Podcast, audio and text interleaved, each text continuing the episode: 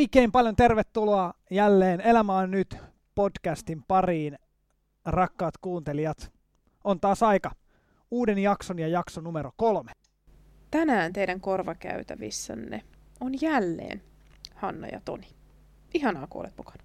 Aivan ihanaa. Kyllä. Hmm. Toni, mitä meillä tänään on luvassa? Tänään jutellaan vähän vuorovaikutuksesta. Mm-hmm. Aika tärkeä, tärkeä teema. Joo. Tuota, heitäpä jotain kuolematonta. Heitän tähän alkuun väitteen. Mm-hmm. Semmoisen väitteen, että äh, ihmisten väliset kommunikaatio-ongelmat ja ristiriidat johtuu pääosin huonoista vuorovaikutustaidoista. Mitäs mieltä sä oot tästä? Ensimmäisenä mulle tulee mieleen, että mitä on huonot vuorovaikutustaidot? Jos ongelmat johtuvat huonoista vuorovaikutustaidoista. Mitä on huonot vuorovaikutustaidot? Mä ajattelen ehkä, että, että se on osittain sitä, että ei välttämättä osata niin kuin, äh, kertoa jotenkin omista fiiliksistä, ehkä ymmärretä välttämättä itteensä tai toista. Mm, mm. Ja sitten ollaan niin kuin törmäyskurssilla ja ristiriidoissa niiden asioiden takia. Joo, kyllä mä ajattelin, että tässä on, tässä on kyllä paljon perää. Että aika moni pulma johtuu niistä. Koska eihän me voida ajatella, että, että niin kuin, meidän ongelmat tai ristiriidat johtuisi siitä, että me ollaan eri mieltä, koska ei kukaan ihminen voi toisen ihmisen kanssa olla täydellisesti samaa mieltä. Mutta ehkä kyse on nimenomaan vuorovaikutuksen tai ymmärryksen puutteesta. Niin, ymmärrys on hyvä sana. Ei, ei ole juuri ehkä absoluuttista yhteistä ymmärrystä läheskään kaikesta asiasta, mutta nimenomaan se semmoinen niin kuin tilan antaminen ja semmoisen niin kuin toisen niin kuin persoonan mielipiteen asian hyväksyminen on jotenkin ehkä se niin kuin, jotenkin avain. Niin, ymmärryksestä tulee mieleen ihan väärin ymmärrys. Niitäkin on, on paljon. Tulee esimerkkinä yksi tota, öö, meidän isosleiri ja väärin ymmärrys. Tai niin mä ajattelin, että se oli väärin ymmärrys, koska tota, mä olin sen leirin vastaava tyyppi. Se oli mun eka muuten, missä mä olin vastaavana. Ja tota, se oli tietty kauhean jännä ja se oli ihan hirveästi väkeä mulla oli ihan hirveästi vastuuta. Ja siellä oli niin paljon väkeä, että koko aika piti laskea porukkaa, että onko noin monta noita ja noin monta noita. Ja tota, mä sain sen leirin jälkeen palautetta, että mä oon tosi tuiman näköinen koko ajan. Ja mä olin ihan ihmeissäni ja, ja, ja niin kuin surullinen, että en kai mä nyt ole tuiman näköinen, kun mä koen olevani niin kuitenkin yleispositiivinen ihminen. Ja tota, sit mä tajusin, että mä olin laskenut sitä porukkaa hirveän tuiman näköisenä. Mä olin aina kulkenut siellä silleen niin kuin sormioissa, että yksi, kaksi, kolme, neljä, viisi, kuusi, onks kaikki? Ja samalla mä olin varmaan siristänyt silleen silmien ja näyttänyt kauhean tuimalta. Ja sitten mä harmitti sen jälkeen ihan hirveästi. Sitten sen jälkeen mä, mä oon yrittänyt aina leirillä hymyillä hirveästi silloin, kun mä lasken porukkaa. Mutta se, mitä mm, meidän ilmeet ja eleet on, ei kerro vielä kaikkea siitä, mitä me ajatellaan, mutta me saatetaan ihan hirveästi tulkita jo siitä, että miltä toisen naama näyttää. Nyt Toni, sun naama näyttää tällä hetkellä ihan siltä, että sulla on jotain sanottavaa. Niin, niin mä olin tässä kyseisessä tilanteessa, mistä sä nyt puhuit, ja mä en niin kuin, kiinnittänyt huomiota tähän asiaan, mistä sä puhuit ehkä niin kuin, just sen takia, kun mä sun kanssa päivittäin teen työtä, mm. ja, ja niin kuin, jotenkin osaan lukea, niin kuin, että mitä ehkä tuo ilme saattaa missäkin tilanteessa tarkoittaa, mutta se on hyvä esimerkki ehkä siitä, että miten ihmiset tulkitsee ja kokee asioita myöskin niin kuin, ä, eri tavalla. Mm-hmm, mm-hmm, kyllä. Mitäs muita tällaisia esimerkkejä? Mit, miten tämä, niin kuin, minkälaisia reaktioita tästä, tästä tilanteesta tuli? Muistaaksä niin kuin, tavallaan tästä niin kuin väärin, ymmärret, väärin ymmärretyksi tulemisesta? Millainen olo sulle itselle siitä jäi tai, tai kävitkö sitä sitten niin kuin joku kanssa läpi tai mua jäi se harmittamaan. Kyllähän mä silloin mä muistan, että mä teillekin sanoin, että mua jäi harmittaan tää. Ää, ja mua jäi harmittaa se, että mä annoin itsestäni sellaisen kuvan, että mä olisin ollut jotenkin kauhean tosikko tai tiukka, vaikka mä halunnut olla.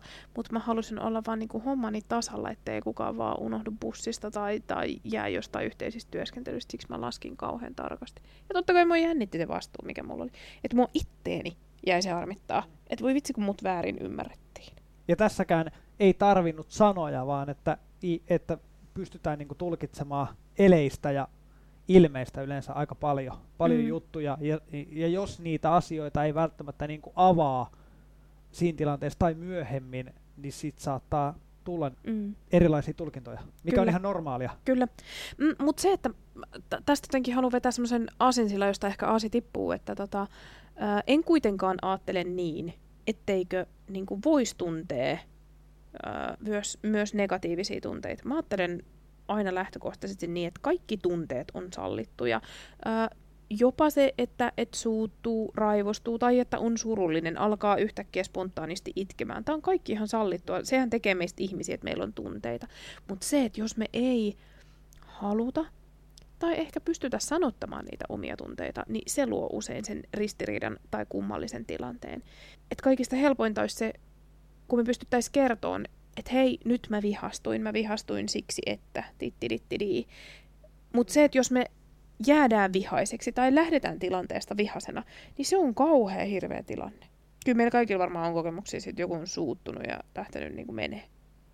Niin ja sitten jotenkin ehkä siinä käy niin kuin klassiset kärpäisestä tulee härkänen myöhemmin, kun mm-hmm. asiaa ei käydä läpi tai, tai sanoteta, niin sitten saataan tulkita eri tavalla, tai sitten asia saattaa paisua ja sitten ollaankin niin kuin isommassa kommunikaatio-ongelmassa tai ristiriidassa niin Joo, myöhemmin. Kyllä. Ja sitten se, että meillä on niin erilaisia tapoja, vaikka suuttua tai, tai loukkaantua. Me käyttäydytään niin eri tavoin. Että jos emme osata selittää itteemme, että mulla on tämmöinen tapa, mä vaikka mökötän, niin sitten jää ihan hirveästi tulkinnan varaan. Miten jos pitäisi listata tämmöistä niin kuin, äh, vuorovaikutuksen jotenkin tärkeitä asioita, ehkä vuorovaikutuksen ABC, niin mitä, mitä siihen ehkä saattaisi niin kuin kuulua? Mm. No se puhuminen se, se puhuminen, se, että puhuu, puhuu, puhuu, ö, niistäkin asioista, jotka on vaikeita. Mä että mikään asia ei ole sellainen, etteikö siitä voisi puhua. Se, että kenelle ja minkälaisin askelin, se on asia erikseen. Mutta aina voi puhua.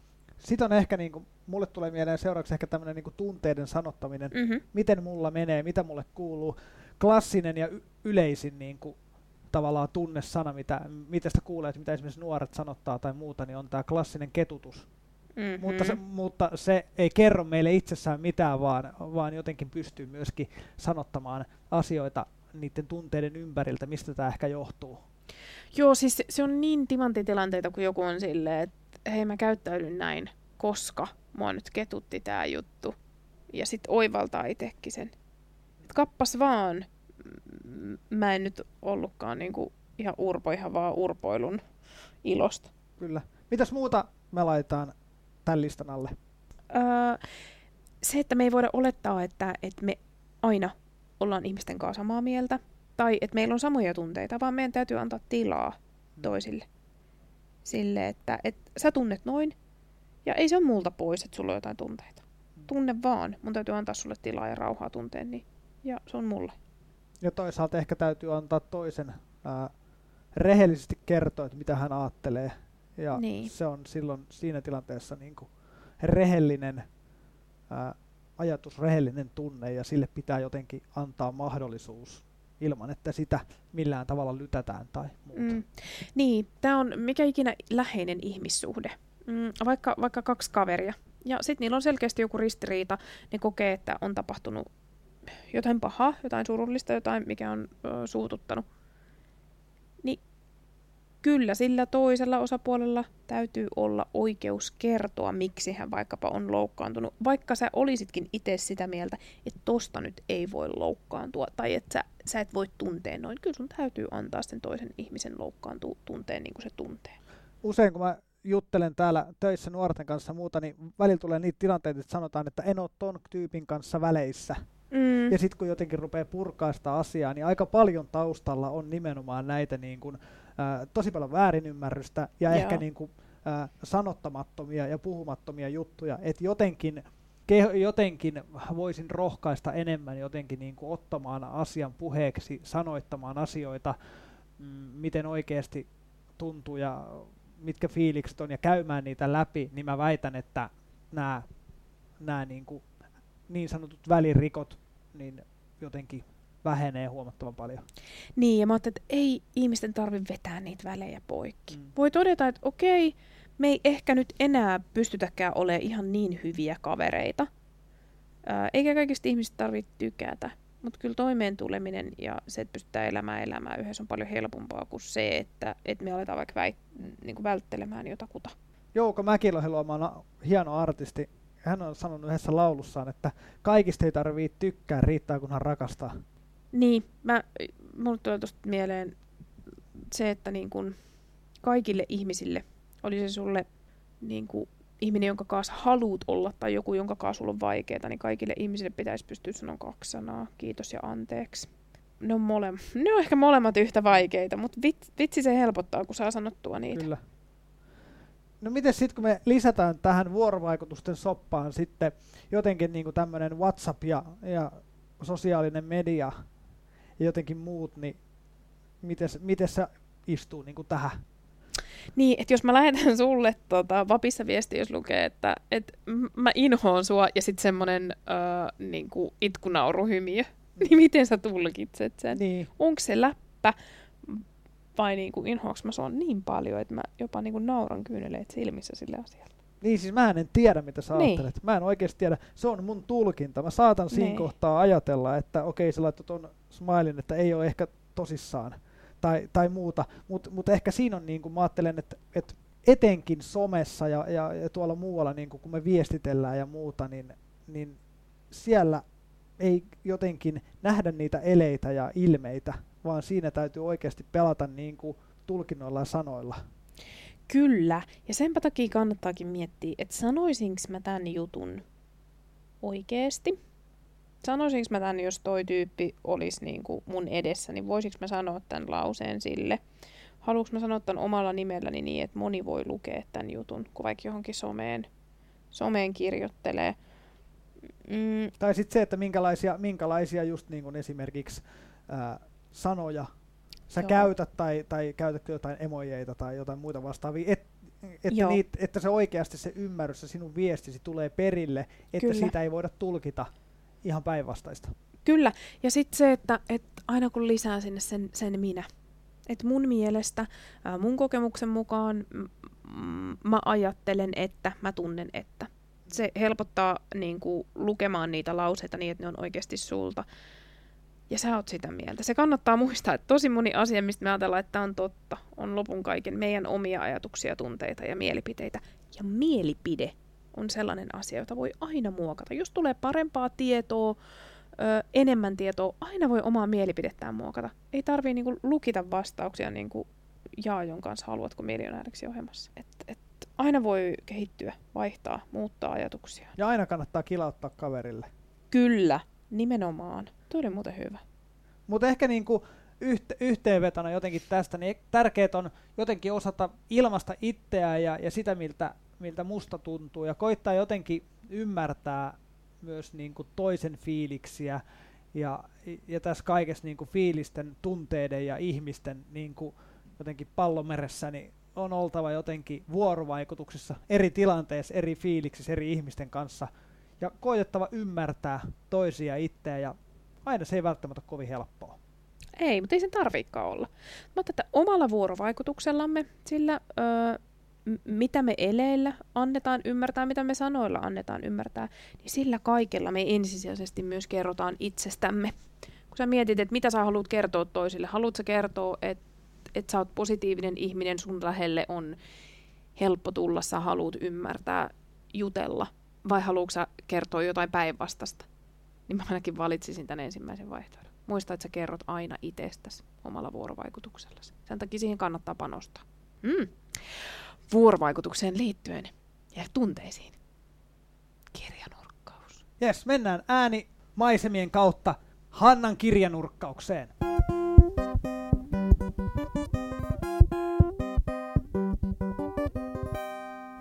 Toni, tiedätkö mikä on dystopia? Ei minkään sorti havainto. Aivan. Dystopia on tällainen, ää, miten mä nyt sen selittäisin, mielikuvitusmaisema ää, maailma, mm, jonkunnäköinen kauhukuva tulevaisuudesta useimmiten. Ö, dystopiakirjojen maailmaan mä oon päässyt tuossa joitain vuosia sitten ja mulle on yksi dystopia ihan ylitse muiden. Se on nälkäpelisarja. Okei. Okay. Siitä on tehty ö, leffoja, mutta leffojakin vielä 6000 kertaa parempia on kirjat. Ja mä annan oikeastaan tästä sen bonuksen, että jos sä haluat saada mm, jostain kirjasta vielä enemmän hyötyä irti, niin lue se enkuksi. Mä oon lukenut nälkäpelit enkuksi. Mä luen usein tällaisia, laitetaan lainausmerkkeihin, teinisarjoja, kirjasarjoja enkuksi. Nimenomaan siksi, että mä pidän enkun kielen taitoa sillä yllä. Ja sit mun mielestä ne on parempia kuin ne on englanniksi. Mä oon kuunnellut itse asiassa tämän nälkäpelisarjan tota, enkunkielisenä äänikirjana. Ja tota, äh, nälkäpelisarja, syitä, miksi sen lukisit, miksi mm. se kannattaisi ottaa käteen. No. Mm. Ensinnäkin äh, nälkäpelisarjan päähenkilö on niinku ihan kick-ass tyttö.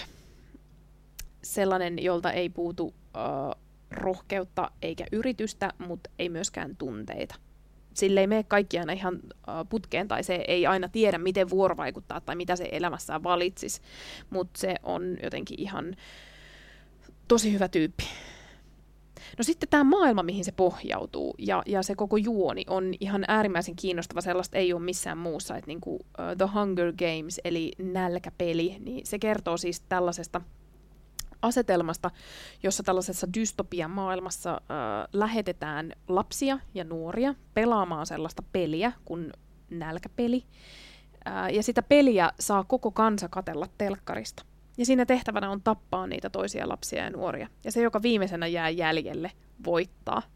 Ja hitto se on jännä. Sitten siihen kietoutuu koko näiden tyyppien niin kuin elämä, kaiken näköistä äh, korruptioa ja yhteiskunnan ongelmia ja muita.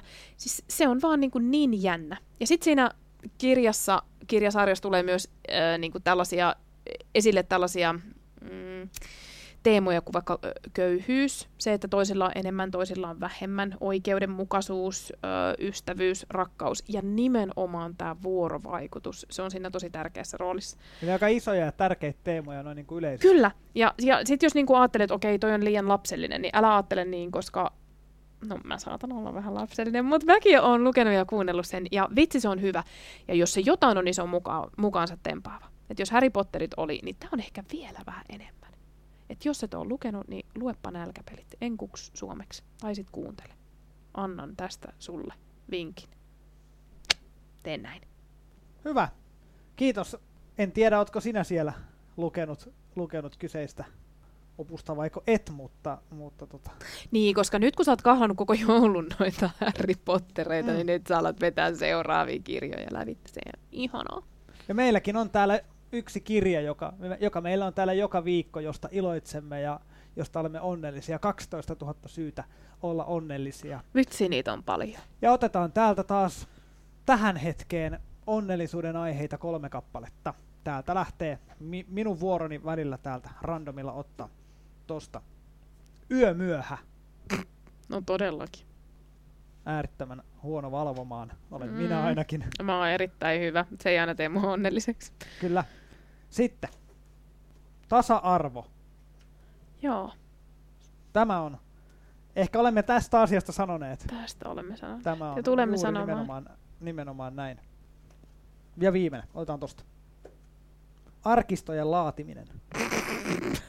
Laaditko usein arkistoja, Toni? En, mm. mutta tota... Mut vitsi se tekisi sut onnelliseksi, kun sä laatisit. Kyllä. Joo. Tässä, tässä tota, taas kolme syytä lisää iloita ja olla onnellinen. Ja nyt me ruvetaan tätä jaksoa lopettamaan, eli mennään, mennään tuohon kirkkovuosi tai kirkkohartauteen ja mennään siitä loppua kohti. Hmm. Pienen äänimaiseman kautta.